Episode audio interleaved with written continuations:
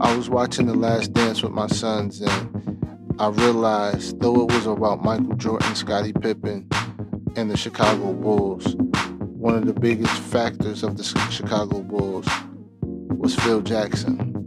Phil Jackson was the leader, the coach. He's the person, as soon as he stepped on to that team, he helped them to get a ring. He was able to help them to see who they were individually and as a leader and as a team. And I think that's why we need a coach because you need somebody to help you develop yourself personally and within a group.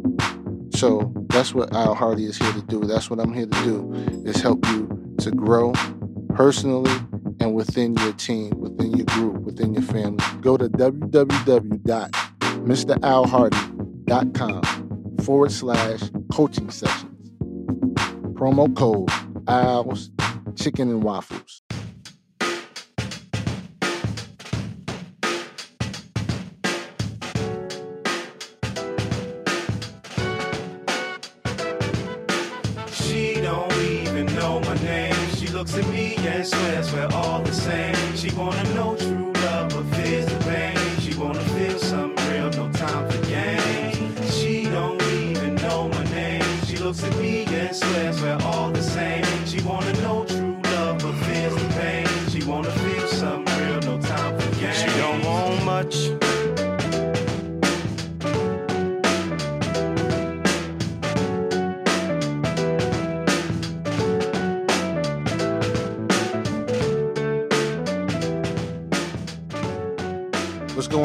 Everybody? This is Al Hardy, and you know we call this Al's Chicken and Waffles. We call it Chicken and Waffles because this is the dynamic duo. In this uh, episode, um, I have a great, uh, smart, beautiful young lady, uh, Shakira Green. Uh, we what we're going to do is we're going to get into into uh, everything that she does, right? Um, from her media to uh, she she does marketing uh, but we're really going to talk about finances, right? Um, she's going to explain everything that she does. She's a mom, uh, and we're going to talk about relationships, right? We're going to talk about your relationship with the bank. Um, Shakira, um, I I can't wait for you guys to hear everything that she has to say. Shakira, what's going on? Hey, Al, how are you? Thank you so much for having me on. I really appreciate this opportunity. So proud of you and all the great things that you're doing. Such a role model for the community. And, and so pleasure to partner with you again because we, we did some stuff when you was at Marion P. Thomas. Yes, yes, yes. So if if you didn't know, and I, I really, really talk about it on here, um, I was a dean of culture at a, uh charter school, Marion P. Thomas. Um, now I am a, a recreation director, and uh, so you know, so the community work is something that I always do. And I had uh, Shakira come, and she spoke to our young ladies. And it was a super great, I always say super dope, but it was a dope conversation that she had with our young ladies. It was all black and brown girls, beautiful young ladies. Uh, They were in the seventh grade. They were super inspired. Um, one of the things I think about Shakira is is that she's she's very warm, she's very knowledgeable, but then she's also fly. So we, we're gonna get into all of that today. Shakira, let's let's do this. Let's. How did you get to? Uh, all right, let's do this. What? Where are you at now in your career? Give us your title and everything like that.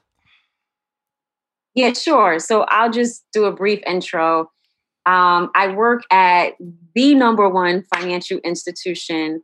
Um, I'll leave it as that. Um, I transitioned to the firm um, about a year and a half ago. Prior, I was at another financial institution for about 17 years. Mhm, Um, I started off in banking. I actually started off in banking as a teller. mhm, And I think that's what gravitates a lot of people to my story is because you don't see a lot of top senior executives, you know, start off from the bottom. Most of them come in with like a finance background or started on Wall Street. And um, I got into banking by accident. mm, Um, I was waitressing at the time, and um, Mm. I met these two incredible women. And uh, at the end of their dining experience, she asked me um, she left her business card actually and said that it was the best service that she had ever received. And if I ever wanted a job, to reach out to her. Mm. So I actually got into banking by accident. I was going to school for communications and broadcasting. Mm-hmm. If you'd have asked me, I was going to be the next Brenda Blackmon. Oh, okay. She was idol. but, you know, God had other plans. Um, so, and um, I quickly got in again, um, quickly moved up once I was in the industry. I mm-hmm. started off as a teller, went to was a banker for years, then um, was asked to become a supervisor, a manager, and then um, I became one of the top referrals in the country with home equity loans. And then they approached me about becoming a mortgage um, lender, mm. a mortgage consultant, rather. And um, they sent me to California for four months. I trained, came back, became the number one top mortgage consultant um, in, in the company and did really well. Then I was asked to take on more responsibility, mm-hmm. management. You know, mm-hmm. they asked me, could you teach other people to do what you do? Mm-hmm. And I said, sure. Um, did that really well for a couple years. Um, then I was asked to take on a really difficult location, which was Elizabeth on Broad Street, you know, next to the courthouse mm-hmm. up the street from the welfare uh, building. Mm. And um, it was just a really difficult, uh, difficult branch. Service was horrible. The sales numbers was horrible. Took that branch from being 141 to number one in a region. Mm. And um, it, I just got to know people. I got to know the community. I, I wanted to know every single judge, prosecutor, attorney, clerk that worked in that courthouse. I wanted to know every single business owner that was on Broad Street. I got to know them when they came in you know, I wanted to make sure that they was getting an experience. Mm. And um, from there, um, we started, they started to trust me mm-hmm. and they started to trust my team. And then I started booking like a million dollars a month just in investments mm. in a community where we didn't even have a goal. The company didn't even see this as a branch that deserved a goal.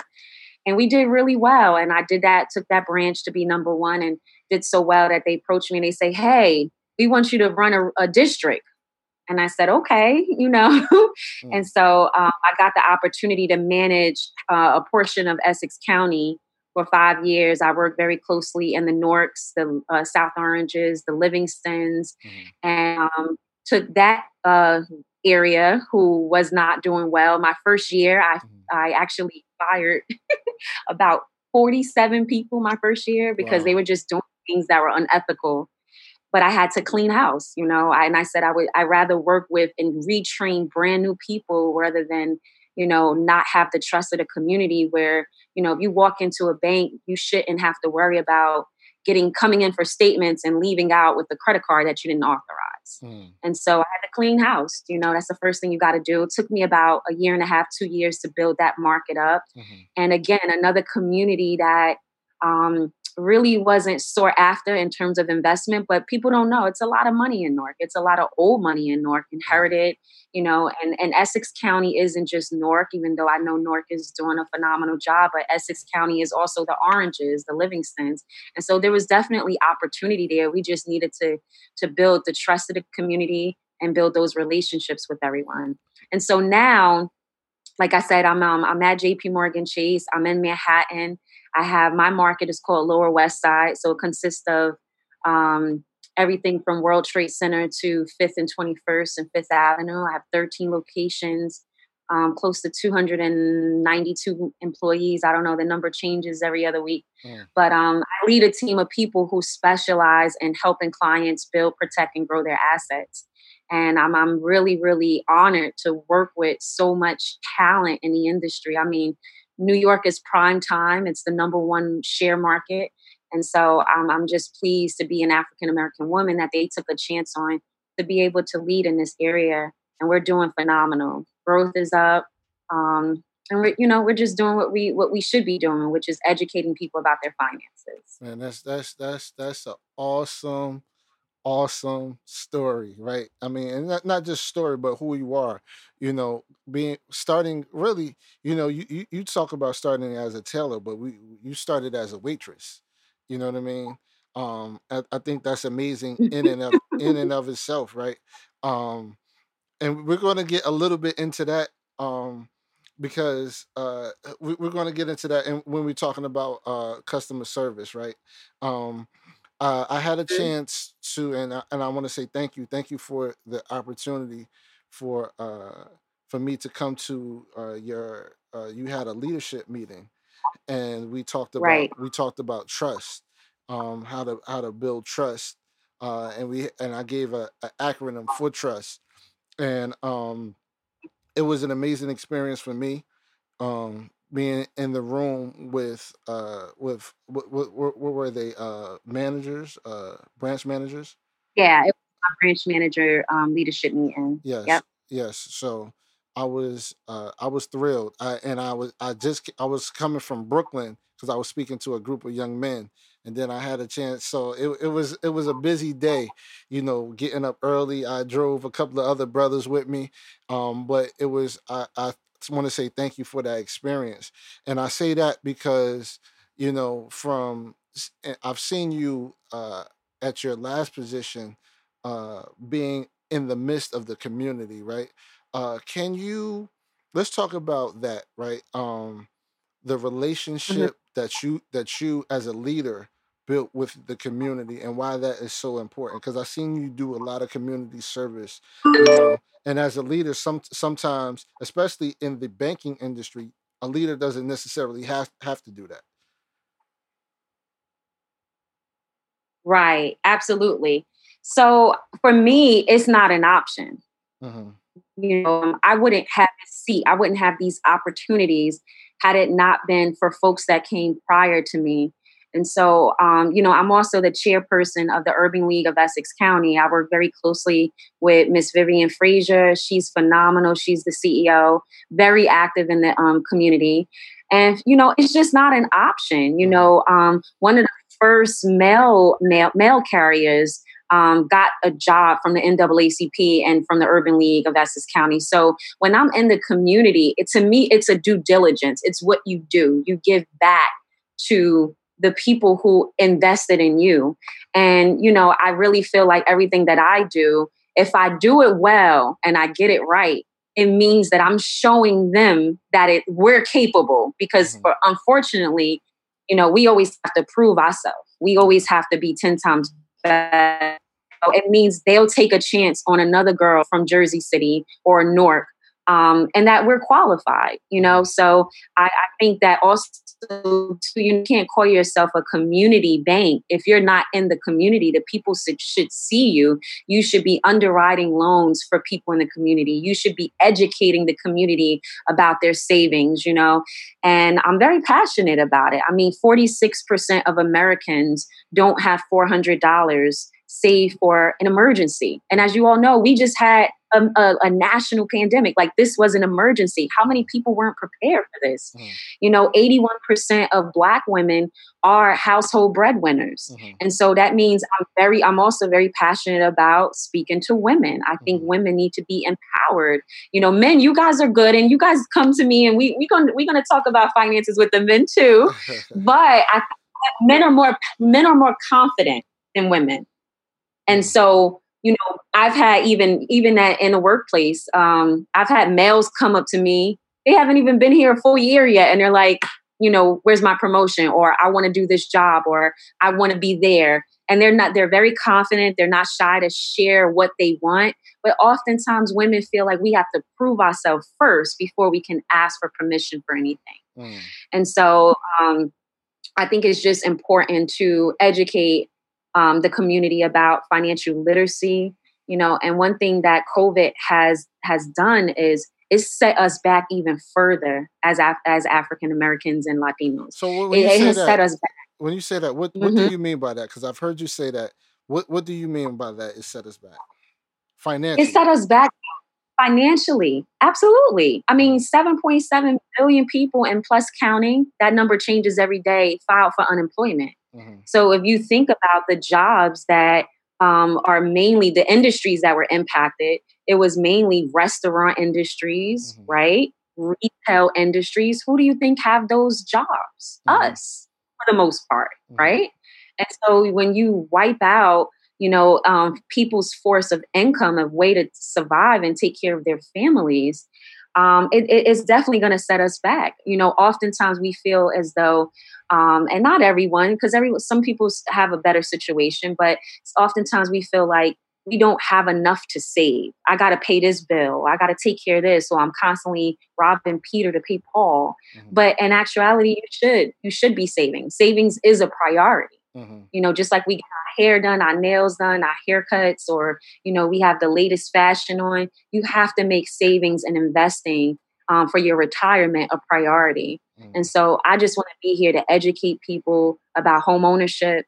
I want to be here to educate you about retirement about college and preparing you know i don't want i don't want people to have to go through the struggles that me and so many other people had to go through with working two jobs to pay for school because i was raised by a single mom mm-hmm. and she just didn't have it you know she did the best she could so she put me through Catholic school. So that was in my family a huge accomplishment because, you know, going to public school meant other social cha- social issues or challenges I may have had versus coming up with that tuition and putting me in a Catholic school. Mm-hmm. And so my mom did what she could, but when it came to college, there was no preparation. And so I had to take out student loans. Mm. I worked two jobs. I've been working since I was 14, and I had to figure out a way, you know, to make it happen like so many other people.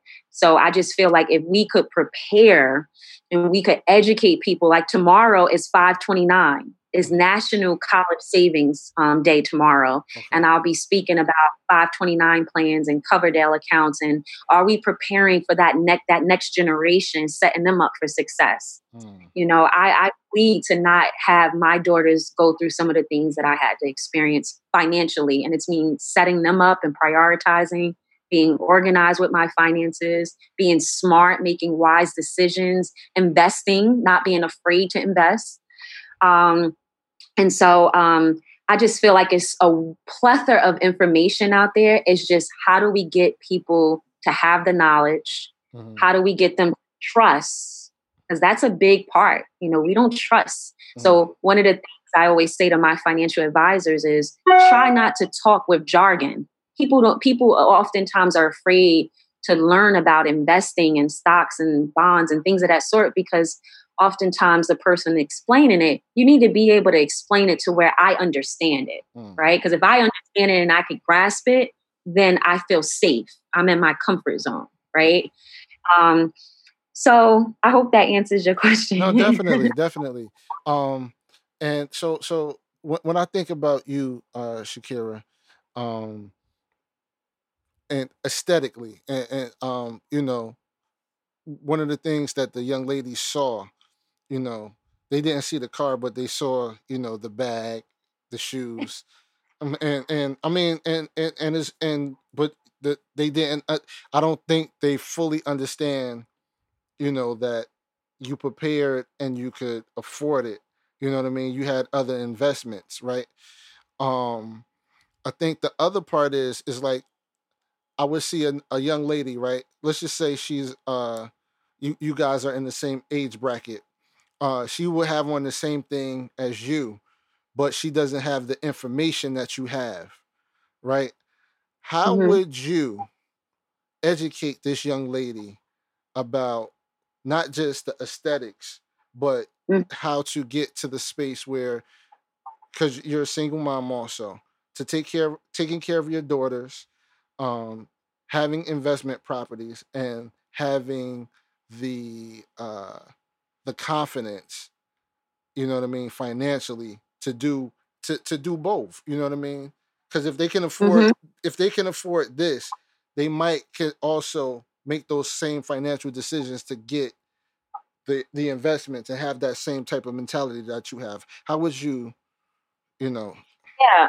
So so let me just back up on that. And it's a great question, and I, I love it. Um, I went to college. I went to Kean, mm-hmm. and when I remember freshman year, um, walking on campus, and it was a, a, a, lady and a guy out there with a table from Discover, uh-huh. and they called me over and they were like, you know, can we interest you in a Discover card? And I was like, okay. Mm-hmm. And um, I, I, got the credit card. They gave me a five hundred dollar credit limit. Mm-hmm. Well, boy, did I discover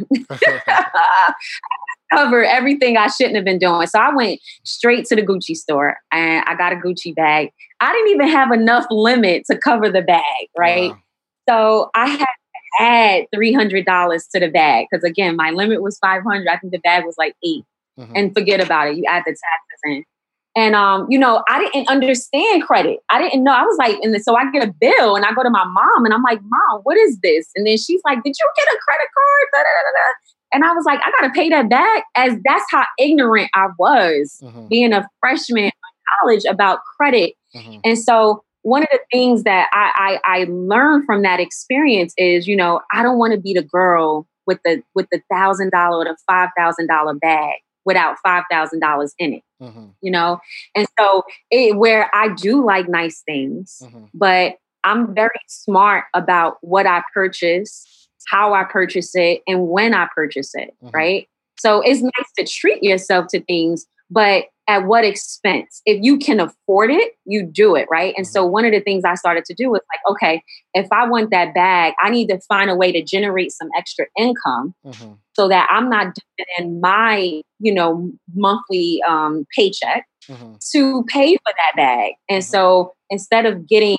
of paying five thousand dollars for a bag, I could take that five thousand dollars and put that as part of my down payment on a house, mm-hmm. and now that house is going to generate twelve, thirteen hundred dollars of income mm-hmm. for me a month. And I started to do that. And then I got my first property, and then I got my second, and now I'm on my fifth. And now I'm actually looking at something in Italy right now. Um, but I just, you know, so now that money coming in, it's not coming out of my monthly income. It's coming from extra income that I've been able to generate. Mm-hmm. You know, when I get bonuses, I might treat myself, you know, to a bag but then the rest of it is going in savings, it's going in investing. Mm-hmm. Um, so I just think that we have to prioritize, and I had to shift my mindset. So you know, my uh, growing up, my my my mom always said to me, "When you leave this house, you better look your best. You represent me. Mm-hmm. Don't you be embarrassing the family." Mm-hmm. And so many of us have been taught that, right? Yeah, yeah. And so I, for some reason, you know, I equated how I looked with success mm. and not embarrassing my family. Mm-hmm. Because that's what my mother inadvertently was teaching me. Mm. You know, my grandmother, you know, God bless her soul. She she's told my mom and my aunt, don't ever move out the projects. As long as you live in the projects, you'll always have a roof over your head, no matter what you're going through, whatever man you're dating, whatever happens with your job. Um, because you know, obviously, when you live in a project, they go by your income, mm. right? So she couldn't fathom her granddaughter owning multiple properties. She couldn't fathom my mom being a homeowner, but that she was living her truth. She was living what her experience was. And mm-hmm. so we have to sometimes unteach ourselves bad behaviors. Mm-hmm. And unfortunately, we've been taught a lot of bad um, behaviors um, about finances. And a lot of us, it's not even about what you make, it's what you keep. Mm. And that's the thing. Like I have a client who only makes about $50,000. Mm-hmm. But last year, I helped her save $15,000. Mm. You know, so, you know, it's a lot of rich people that aren't wealthy because mm. they don't know how to manage their money. You know, you could make a million dollars, but if you spent a million dollars, you're not wealthy. Yeah. So it's, it's deprogramming um, some of those learned behaviors and and learning things that was not inherited and was not taught to us. Mm uh, such as credit. How do you leverage your credit to be a part of your saving strategy? Mm. You know, so I talk and I try to educate people, you know, the importance of that. Mm-hmm. Um, so I, I don't know. I would say to that girl with the bag, you know, it's it's okay to look cute. We all want to look fly. We all want to do it up. You know, I'm all about a beautiful Chanel bag, but guess what?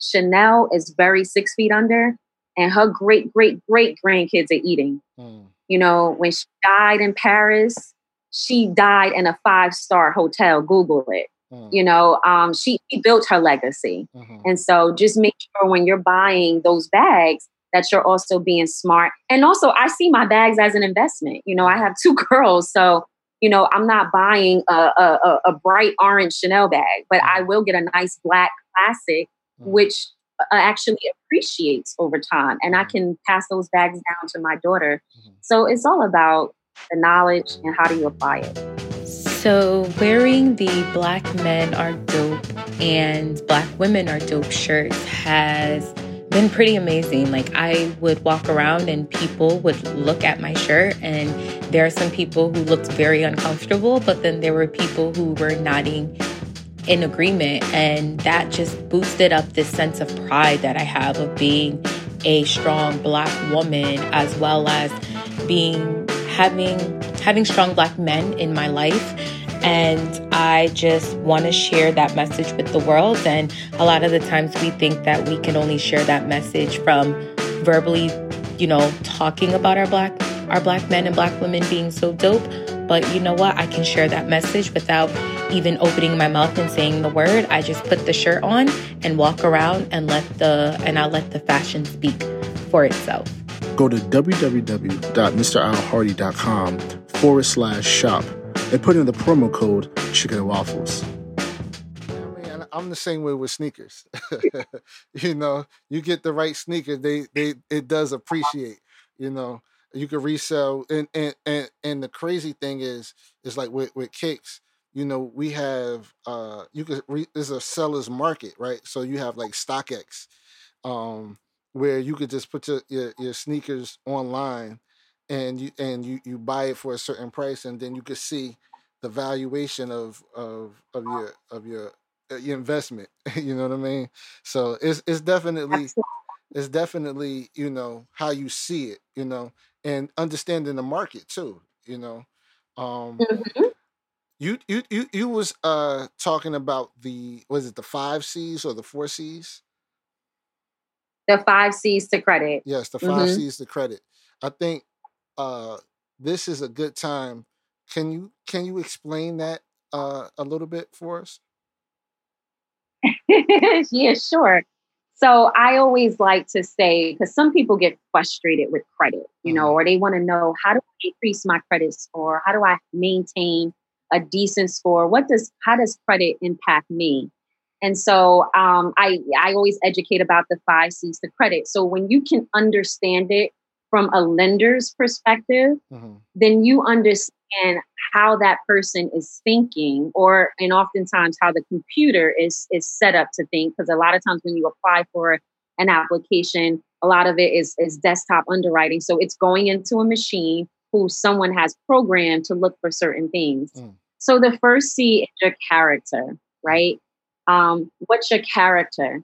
Um, and your character is everything that's on that first page on your credit report, mm-hmm. where it gives your name, name changes, mm-hmm. history, where uh, your address, where do you live, where do you work.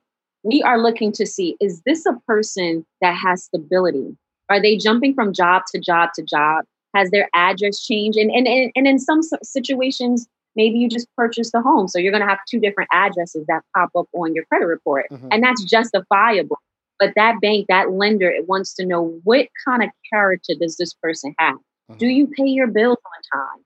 Do you just pay the minimum balance or do you pay a larger amount? I want to know what's the character. That's just like if you give me a thousand dollars, right? Mm-hmm. And if I don't lend it, it back to you, Al probably won't lend me another thousand dollars if I come back, mm-hmm. right? Or if I saw you not pay Peter back, why would I want to lend you money?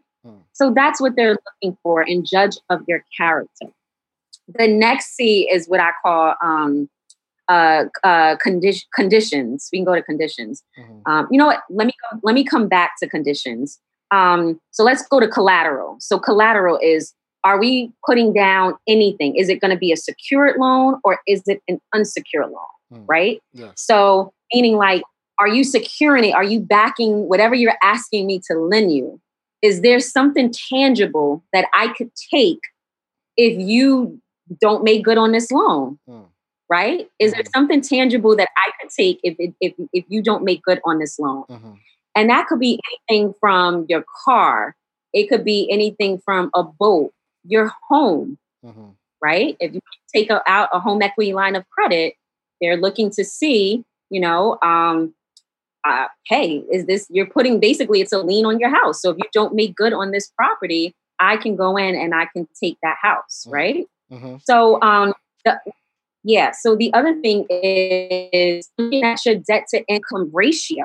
They, they want to know um, characterization. What's your debt to income ratio? So you shouldn't be paying out more than 30% of um, your income. So if you have a credit card with a thousand dollars, right? Yes. You should not let that card exceed over 30% of it. Hmm. So that means not carrying a balance. You could charge up seven, eight hundred dollars, but then pay it off. And if you have to maintain a balance, not going over that 30%. So when we calculate your debt to income ratio, we see that that borrow is not at 42% or higher of what their income is. So let me break it down.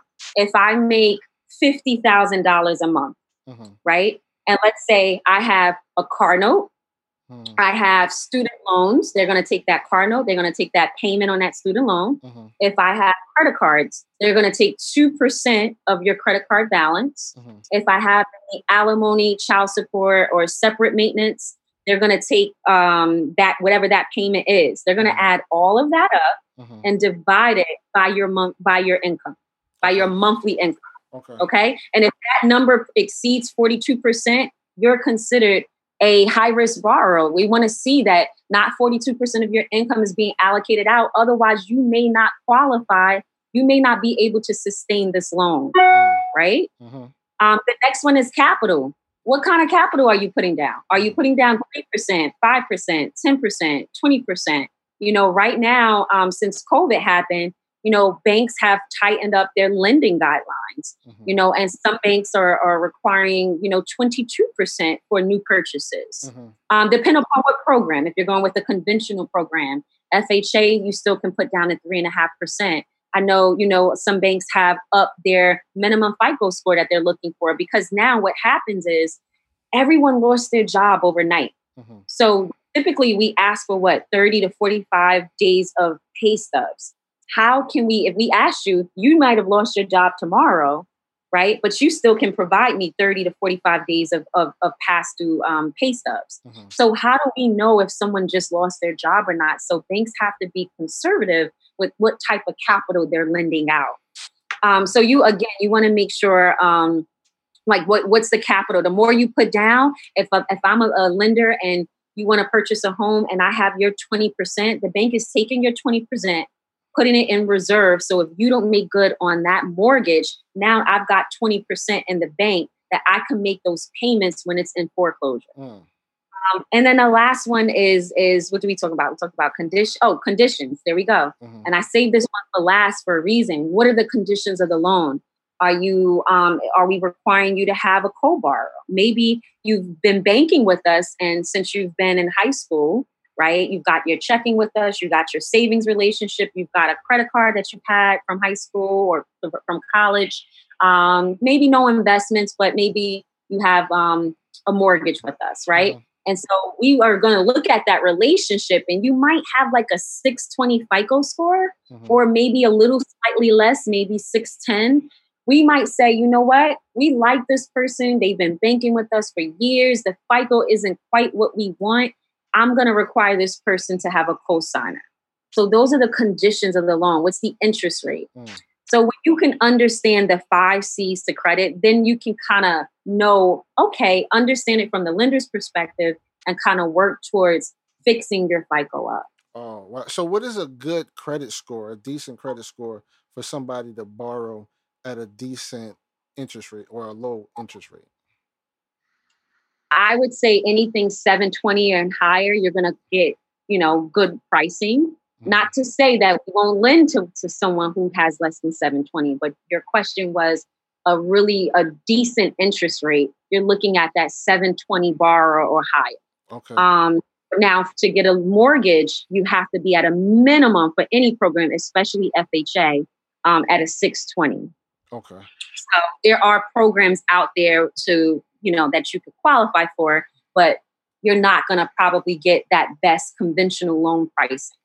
So, let me ask you this. without Ho- I would because we talked about community, we talked about credit, right? So let's put that together.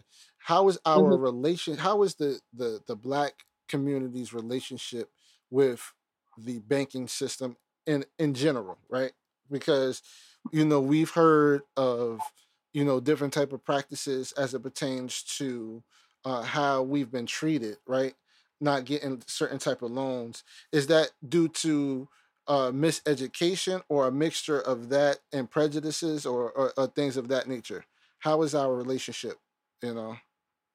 Yeah, so I mean, I would be, you know, amiss to just get on here and act like, you know, there hasn't been situations where discrimination has taken place um, in the lending industry, right? Mm-hmm. We all know have examples of major corporations where it's happened, yes, right? Yes. Uh, but I will speak on maybe the most recent um, was the PPP loan, for example, mm-hmm. the payroll protection loan, right? Yes. So protection plan. So I think um, what people don't understand is that is a loan. And if mm-hmm. you satisfy the conditions, it becomes a grant. Okay.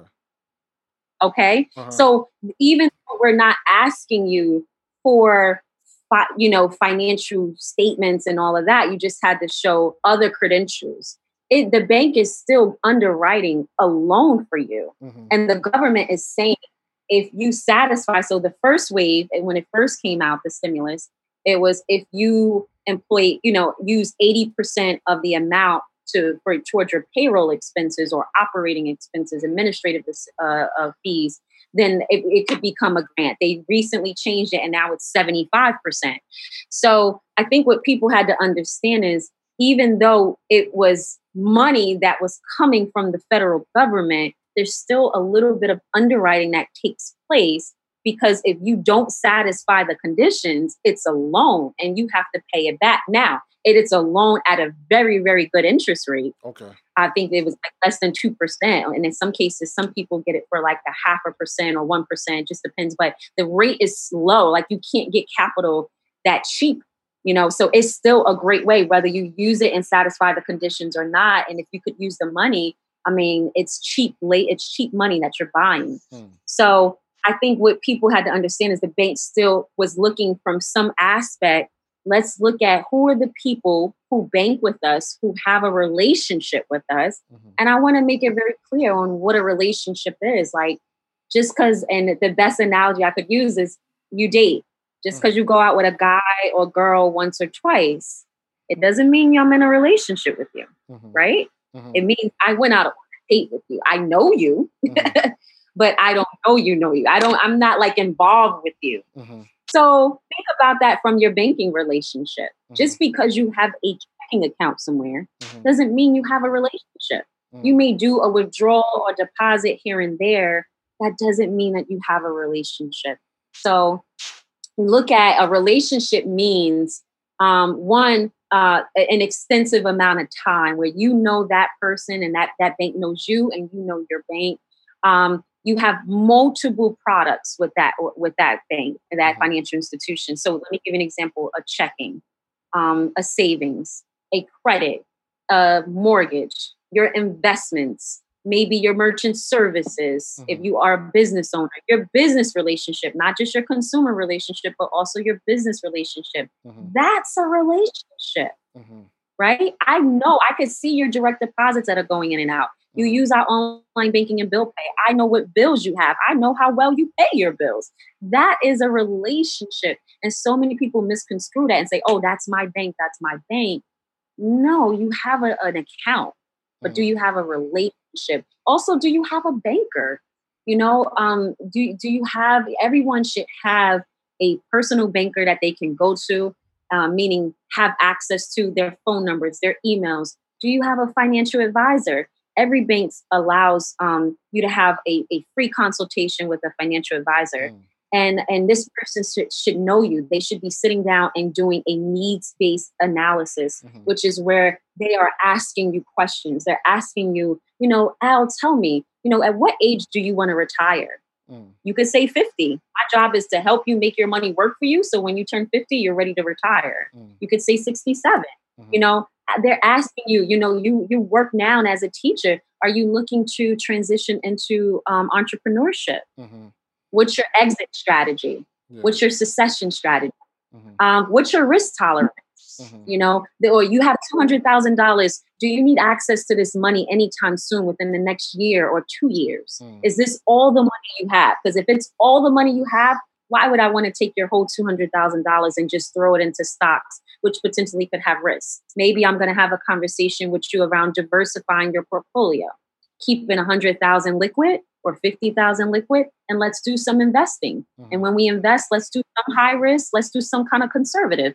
These are the kind of conversations that, to give you an example of what your advisor should be asking you, and it shouldn't be you only hearing from that person when you reach out to them. Mm. They should be proactively also reaching out to you.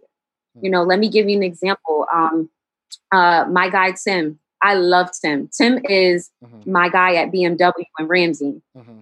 I have purchased three BMWs with him. Mm-hmm. You know why? And I drive all the way to Ramsey, and I'm in Edison, and there's a there's a BMW dealership right here on one and nine, which I hate mm-hmm. because their service is poor.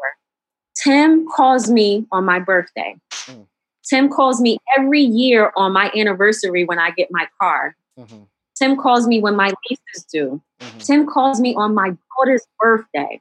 That's a relationship. Mm-hmm. He, he picked up the phone and called me when COVID happened and said, Shakira, how are you? How's mm-hmm. the banking industry? Mm-hmm. You know, do you need anything? If you need to have your car serviced, I can send my guy to you. He'll take your car out your driveway, bring it. We'll we'll do the oil change and we'll bring it back to you. Mm-hmm. That's a relationship. Mm-hmm. He knows me. He knows that I only buy white cars. So when my lease is due and I pull up in Ramsey, I got five different white BMWs sitting in the lot with a glass of champagne because Tim knows don't bring me no black car, don't bring no brown car. I only buy white vehicles. That's my preference. I love white cars. It's mm-hmm. sexy to me. Mm-hmm. So he knows me. That's yeah. a relationship. That's Makes good. sense. That's good. That's that's that's awesome. and, and and so so now I'm gonna take you behind the veil on some some talk that guys have, right? Um, that, that oh, I've had with some some with some guys, right? So, you know, we have conversations, and and and I and I appreciate you wearing the black woman a dope shirt, right? And I think one of the things that we like the there's been conversations on why some black men uh date outside of their race um, and the, the and and one of the biggest reasons, right? Uh, I call it the customer service uh piece. Um, is because black women has I say they have the best product. When I say product, you know, they are who they are, strong, beautiful, but mm-hmm. everything that you just outlined as it pertains to within the the the the home uh, or even with each other. Um, and I would also I would I would say that we both don't. This is what this podcast is about on how to have the best customer service experience with each other. You know what I mean? Now, mm-hmm. now I'm not just saying in the home for black men and black women. I'm just saying in general, and, because we talked about that trust. But in this case, when we're talking about relationships, um, our customer service hasn't been the best, you know, and that's why I created the shirts, you know, uh the black men and black women are dope because now those are terms that we could uplift each other with. As it mm-hmm, pertains mm-hmm, mm-hmm. as it pertains to to that, right? When we when we look at uh a one like a lot of black women are killing it they're doing their thing. Mm-hmm. You know what I mean? From a business perspective, they're doing their thing from an education perspective. You know, mm-hmm. now mm-hmm. there's a guy, he might not have, you know, the the same credentials, but he has uh-huh. everything. Uh-huh. He has everything else. He has the spirituality, the emotional. Uh, he's he's working on the career. Sometimes when that person who has every that woman who has everything and this guy who uh he's not there yet you know what i mean she might have matured faster um mm-hmm. fi- and especially financially sometimes those conversations and those uh and that relationship could get turmoil how can us as men start building financially so that if we have everything in place on the spiritual, emotional, you know what I mean? Even we're working out and everything like that. What is it that we could do to help the the financial area because that's I I hear that a lot. You know what I mean? If he's not making the same amount as me, you know, we might not com- could could match.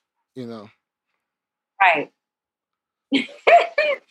so I, I'm laughing because I feel like um, you you knew my marriage, and uh, I feel like that's exactly what happened in my previous marriage. And so, um, so here's what I'll say to that. Um, hold on, hold on, hold, hold on, Shakira, real quick. So all it because because because you were a waitress, you went from a tailor, and and and you, you do things in the community, but were there was there communication issues like you know when it when it came to how you guys talk and everything like that no, no, no. So I felt eh, eh, we're talking about that experience that I had. uh-huh Um, I, I felt like things were okay hmm when I was the teller. Things were okay when I was the banker. okay Things were shifting when I became the branch manager because now I'm in a different tax bracket, Mm, right? yeah Very good money as a as a branch manager. The moment I got to that next level, hmm and now I'm in seven figures, hmm um, I feel like the dynamics of the relationship change. mm, Um, and not on my part, because for me, it was always for the family. I Mhm. wouldn't be where I was had he not supported me. hmm Um, bonuses went into the joint account, not my personal. So everything was always about the family. But so here's the thing to that you got to have all those other things that you just talked about spiritually, because Mhm. what sometimes people fail to realize is God may be blessing the household through the woman, and then it may be times where He blesses the household through the male, hmm right? But who cares? Because as long as He's blessing you, He's blessing everybody that's connected to you. hmm You understand? hmm and and his is in a completely different field than I am that isn't as lucrative as banking but you know um but he still contributed it wasn't like he had Burger King you know he still had a decent salary hmm and his benefit was way better than mine because I work for the private sector so we're talking about I pay $600 a month for my health care and that's just for me my kids are on his insurance right hmm so I think that, but what shifted is so you got to make sure that ego and that pride is not there. And oftentimes men have egos and have pride because men want to be men. Men were taught that they needed to be a provider, and that was being a man. hmm But that it has shifted. So um, we are a team, and I, I I've always operated with whoever I date. I don't date a man for what he has. You know, um, here's my philosophy: you don't got to match me dollar for dollar hmm match my hustle. hmm You can match my hustle, be good. You don't gotta match me dollar for dollar, right? Because you because nine times out of ten, you're just you're just not. You know, a whole different game. I'm in a whole different field. You Mhm. know, unfortunately, because I feel like teachers, firefighters, you know, I feel like you know, cop. Those are important jobs, and they should make the kind of money that we make in banking. But the reality is, it's just not that way hmm you know? So i never judge a person. I want i want to judge him by how does he treat me? And i've dated guys with money and they're the biggest assholes to be honest with you. They're cocky as shit. They feel like they don't need to treat you a certain way because they have options because they have money. And not all but these are just the ones that i've encountered. Hmm and so that blue collar guy as long as he could hold his own you know because one thing i've learned in life is those tables always turn. So i could be the breadwinner today and you never know. You could be the breadwinner tomorrow. So it's Mhm. not about that. We're always equal and everybody has to know how to play their role. Hmm everybody has to know how to play their role hmm you know and, and i think that's where sometimes we get it twisted and why people always say keep god in your relationship because you you need to be able to pray when you're feeling jealous about your partner. You need to be Mhm. able to pray. I felt like i was excelling in my career. And you know now that became a little intimidating. I'm going to galas. I'm going to you know these fancy parties at mansions you know and he was never into those things. So i would try to bring him into my world and say hey come with me. We're, throw your tux on. Let's go to this gala together. Let's shut it down. But it wasn't his thing you know? It wasn't i can't make him something that he wasn't hmm but I think he became intimidated. And, you know, but, you know, I'm not here to, you know, bash him. He's an amazing person, amazing dad to my girls. Mm-hmm. And we, you, know, you said I'm a single parent. I, I'm, I'm a single woman, but I'm not a single parent. Mm-hmm. He takes great care of my That's girls good. and we are um, doing a phenomenal job raising um, my daughters. But I think that um, things are shifting. Women have to be open. And I think there's sometimes this this conception you know, always judge a woman for men. My advice to men, if you don't see her doing it for herself, don't do it for her. Or maybe, or she can't hold you to the standard to do it. So if she ain't at the Chanel counter on her own, she can't be putting no expectations or weight on you to be going to get her a Chanel bag. It, mm-hmm. That's just not how this, works, you know.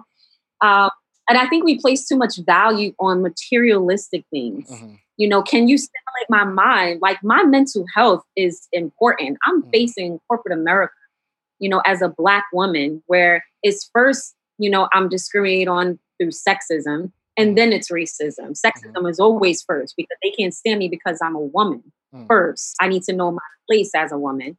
And then second, because I'm black. Mm. So, you know, when I come home and I'm making decisions all day, you know, I don't want to make a decision on what are we eating for dinner. I need you to know that I like seafood, so seafood should be ordered. Or oh, I need wait, you to wait, wait, just wait, wait, Shakira, Shakira. So, so you snap the finger. It has to be like, come, come on now. We, we, we, like, see, that's that's you that's. Ask question, be honest. No, I understand, but that's that's people should be ordered. Like, you know, I just don't. I don't have the time or energy. I'm exhausted by the time I get home. I just want you to be proactive and know what I like. That's all. and I think most women are like that. Yes, I men mean, too. I, but it's not for that. Women need to do things for men. My guy, he gets his hair cut. You know what I do? I got the. I went with him one time. I got the business card of the barber. Uh-huh. I called the guy and I said, "Hey, Dave's coming to get his haircut. I want to take care of that." So he went in and got his hair cut, and then he went to pay, and the barber was like, "Nah, your girl took care of it." He was like, What? So it's little things that sometimes, you know, make a person feel good. And that goes back to the whole relationship part, right? Mm-hmm. Relationships are not just personal, but it's also business relationships. Mm-hmm. I have 42 people that are coming back from leave mm-hmm. next week that were out on COVID. You know what I'm spending my time after I hang up with you? Mm-hmm. I'm writing them handwritten cards so that tomorrow my assistant could deliver them. So when they come in Monday, they're going to have a handwritten card from me as a director.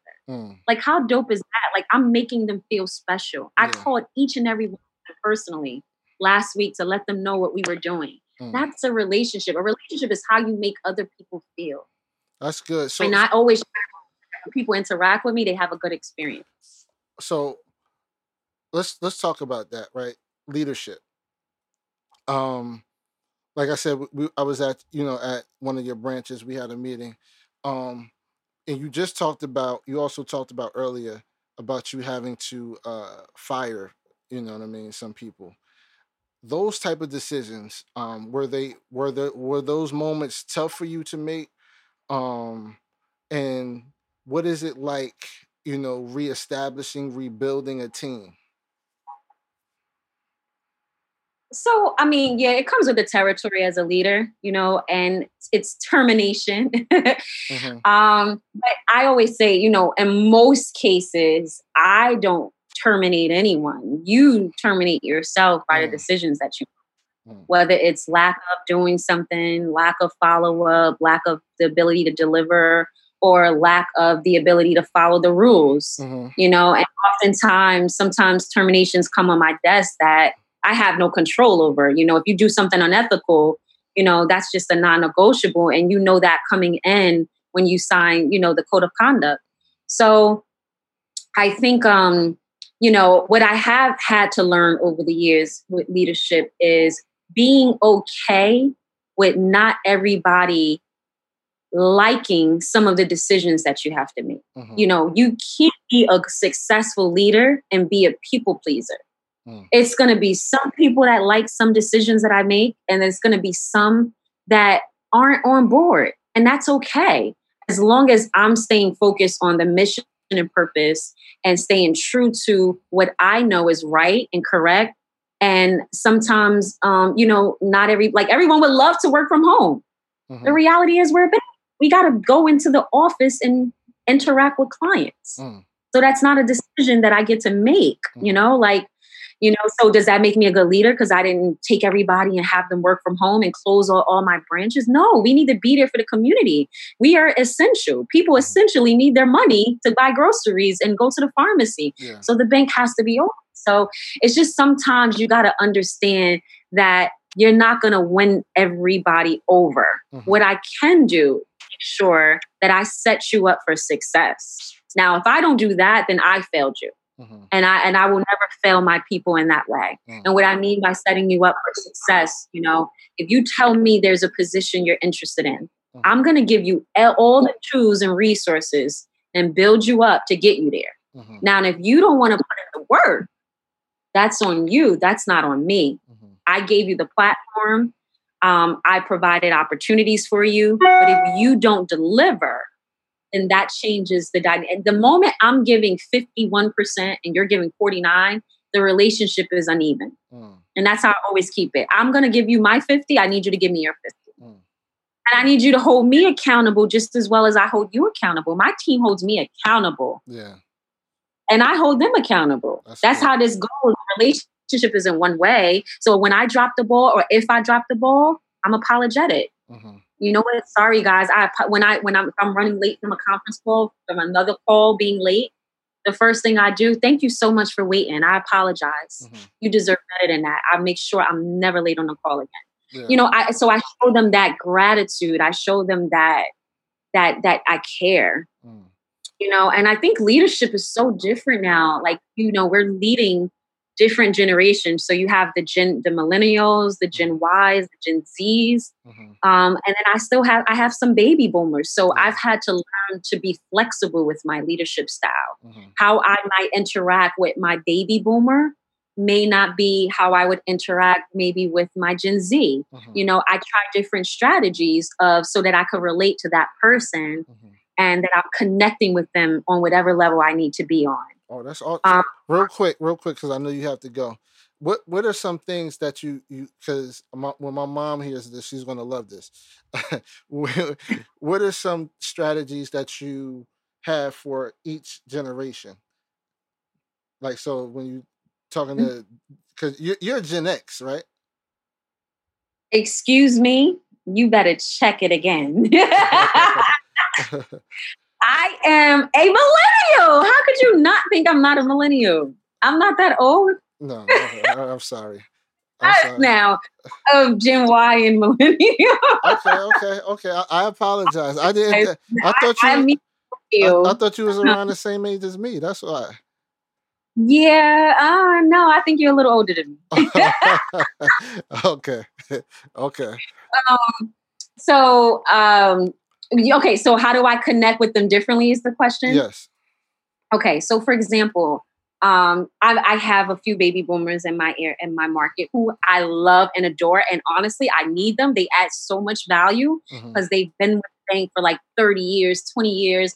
One, they also know every single person. Mhm. plus people trust them, right? So, for example, when I went to um, that Elizabeth location where I told you about, um, I quickly picked up on this one employee that knew everyone in the community, and Mhm. I would have her when clients would come in introduce me.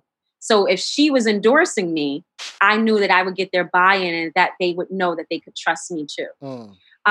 I watch how uh, most some baby boomers sometimes struggle with technology.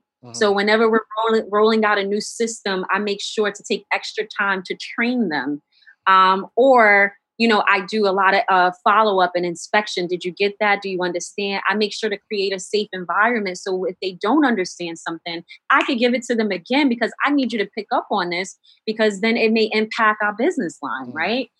Um, uh, just saying, um, I, I, instead of coming to them when I have a new idea, I might say, hmm, I want your opinion on this. Mhm. Or I want to run this by you. So now I'm empowering you to think, even though I'm the decision maker, and at the end of the day is what I say, Mhm. but by me saying, what are you, what are your thoughts around this? Or what would you do in this situation? I'm empowering them to, to, to, share with me their thoughts and how they feel. Mhm. And it just it's just a different way to approach them. Not Mhm. saying that I don't give that same respect to a younger person, But I think as an elder, and I have some people that I call Miss so and so or Mr. So and so, and they and they are you know like two three people under me, but it doesn't matter. I'm still gonna show you that respect. I'm still gonna show you that I value you, that I appreciate you. Understanding what motivates people. Some people want recognition um, publicly. Mhm. Um, some baby boomers don't want it publicly. They want you to do it just on a one-on-one basis or conservative. So understanding what that person's preference is. Mhm. Where my millennials, they love technology. So, you know, I might send them their schedules or have my manager send them the schedule through a text message, Mhm. right? Um, or have them um, they pick up on technology very quickly. So I will pair them the baby boomer. So now I'm leveraging diversity and inclusion, Mm. right? Because diversity is not just about color. Yes. Diversity is different backgrounds, Mhm. right? Different strengths. How am I leveraging your strengths versus your opportunity? So I might pair that younger person with that baby boomer and Mhm. have them work collaboratively, right? Um, so those are just some different ways that I might switch up my communication style or my way of communicating um, to just make sure that I'm pleasing everybody and I'm meeting everybody where I know they are. Man, that's awesome. That's awesome. All right, so look, I know you have to go. I look, I, I, I you know, I, I appreciate you, Good, I'm good. huh? I got a few. I got a few minutes. Now, well, I mean, I'm, I'm, I'm basically done with my questions, though. Oh, okay. we, I mean, we can always great. talk. We can always talk more relationship talk, but you know, we, I don't want to get, you know, I don't want to put all your business out there. and, and and so you know the biggest question that I get actually that I'm Uh-huh. surprised you didn't ask me Uh-huh. was like what suggestions do you have with relationships and finances is it okay to cohabitate i get that a lot of people ask me about that question So, oh, And the okay. I- so, so, Mhm. so, so, l- l- let's go there real quick, right? So, I've, I, I heard, um, I heard somebody gave. They said that you should have, if you're going to be with somebody, you should have. Uh, oh, if you're married, let's just say that, right? You should have a joint account, uh, a, a a spending account, a personal account, and then you have your investments, right? So, and your joint account is for you know your joint for you and your your partner. Your uh spending account is the one that you you use for your expenses and everything like that.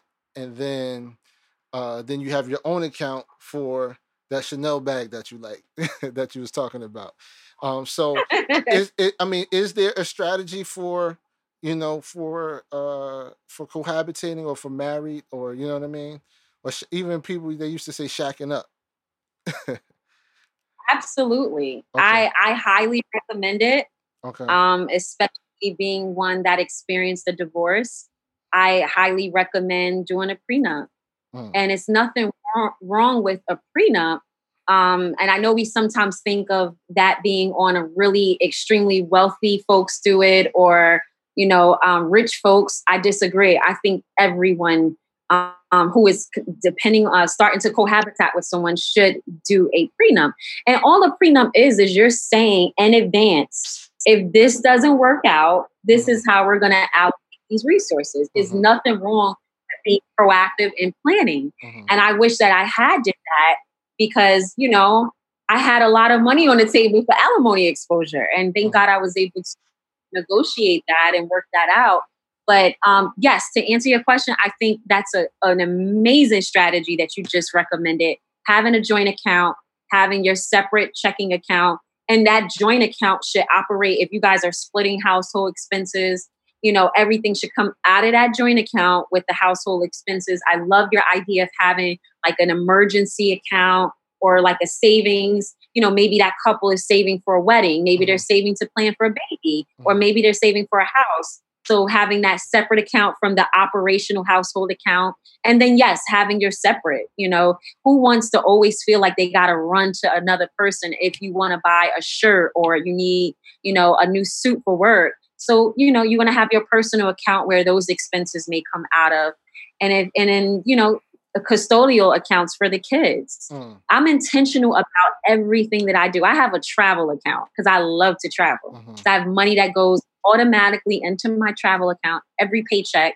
I pay Sherkera, I pay my travel account, my savings account, my kids, you know, 529 and Coverdell accounts. So I mean, you have to be intentional about the life you want to create, Mm. you know, and I think that's one of the biggest thing I love to share with the community is that, you know, you only get one time to do this thing called life. Mm. Enjoy it. Whatever it is you like to do, enjoy it, but you can't negate that it needs to be connected to your finances. Uh, so so that that so how does one so if they don't have they don't make a certain amount of money and it's like you said the robbing peter to pay paul. How does one budget for that? You know what i mean? Like because in the person's eyes all they see is the bills you know what i mean? Mm. or then you have that person who they might have a certain amount of kids they might get a, you know that income tax check and then they use that for whatever you know what i mean uh ever e- expenditure that they might want to do you know how does one kind of plan and budget for for for having uh, a good time you know what i mean Yeah. So sitting down and, like you said, creating a budget and looking at every single bottom line. What am I bringing in, and what am I? What are my liabilities? Mm, What are my expense expenses every single month? And then looking to see what ways can I cut costs. So let me give you an example. mhm, I think I shared with you that I this is something that um, people love when I talk about this. mhm, I leverage my credit card. mhm, So I'll pay all my bills for the month on my credit card to earn points. And then I'll pay the whole credit card off before the 28th day of the month so that I Mhm. don't incur any interest on that card, right? And I'll use my points to redeem it for gift cards. mm. And then that gift card I'll use to pay purchase my gas for the month. wow So now I'm offsetting if I was paying 100 $125 a month in gas, mhm, now I'm offsetting that $125. Now you got $125 to save. mm. That's good If I'm paying cable Mhm, and do I have the best bundle package? Maybe I'm paying $100. How do I get that cable bill down to 50? That's how you do it. And you have to find ways to create money mhm, at looking at what are your expenses. I didn't know for years I was overpaying on my auto loan because I didn't have my auto and my home insurance bundled as a package. Once I did that, that was an extra $200 of savings right there. mm. You know, many of us are saving right now in COVID. COVID was a blessing to a lot of people financially. yeah I know I'm one of them. That Mhm. $1,200 I was paying out in child care for my nanny and then for aftercare, mhm, let me tell you, I've been able to put that twelve hundred dollars away. Uh, I- I've used a little bit because I had my deck done, but okay since we won't be traveling, gotta have a backyard done. But you know that those are expenses. We all are saving so much money by just not eating out. yeah Think about it.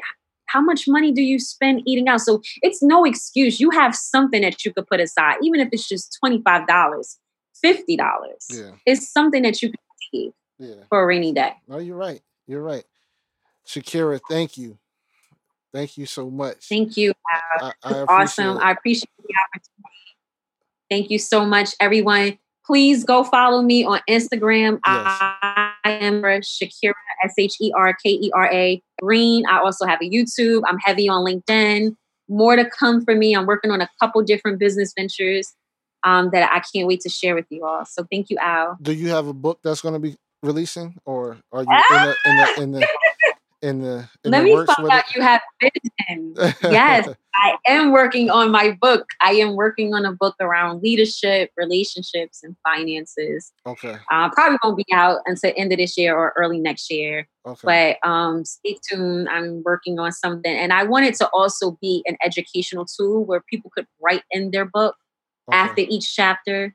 And you know, so we talk about relationships. I want to have some questions built in afterwards of what what do your relationships look like? What do you need to change based on the information I gave you? I want it to be an educational tool, so I'm working on that. okay So stay tuned. Maybe I can come back on when I get the book. Yeah, yeah, yeah. Um, I, I, I would love, uh, if you, you, I- I would suggest maybe when you do your YouTube pages or something, you know what I mean, in in co- in conjunction with your book, you know, where, uh, it could you know where people could get the information and be interactive and, or something on your live. I mean, because the information you have is so valuable. You know what I mean? So I can't Right. wait. I can't wait. yeah wait. so my plate was really full some things um, some projects i was working on have ended so now i have more time and i'll definitely be doing more lives i'm actually going to be live tomorrow again talking about 529 plans Okay. it's 529 day so we need to prepare our babies for college because unfortunately tuition just keeps going up and we got to be prepared Man, that's awesome. So Sherkera, this this I you know, I I have to do this because this is part of my other job. I'm I want to be starting doing I'm going to be doing some lives for uh for the recreation center because I feel as though the the the parents aren't getting the right education. So um as, as it pertains to finances. So I would love for you to do a, a little session you know what I mean, uh, on finances for for us and over in, in, in, Hillside. let's do it let me know let's make you know finances sexy again All right. All right. Thank you. Thank you again. Thank you so much, everyone. Be safe out there. Right. Bye bye. Michael Jordan, Shaquille O'Neal, the late great Kobe Bryant. What do they all have in common? It's not that they just won championships. It's more than them winning four rings, five rings, or six rings like Mike. They all had a coach, and that coach was Phil Jackson. He helped them through the process. And that's my goal, is to help you through the process with our coaching sessions. When you come to me, I want to see you develop in the area of leadership, team and culture building, and conflict resolution. And this is very important to me emotional intelligence development. So I don't want to see you just be good, I want to see you be great. Go to www.mralhardy.com forward slash coaching session. Promo code OWLS Chicken and Waffles.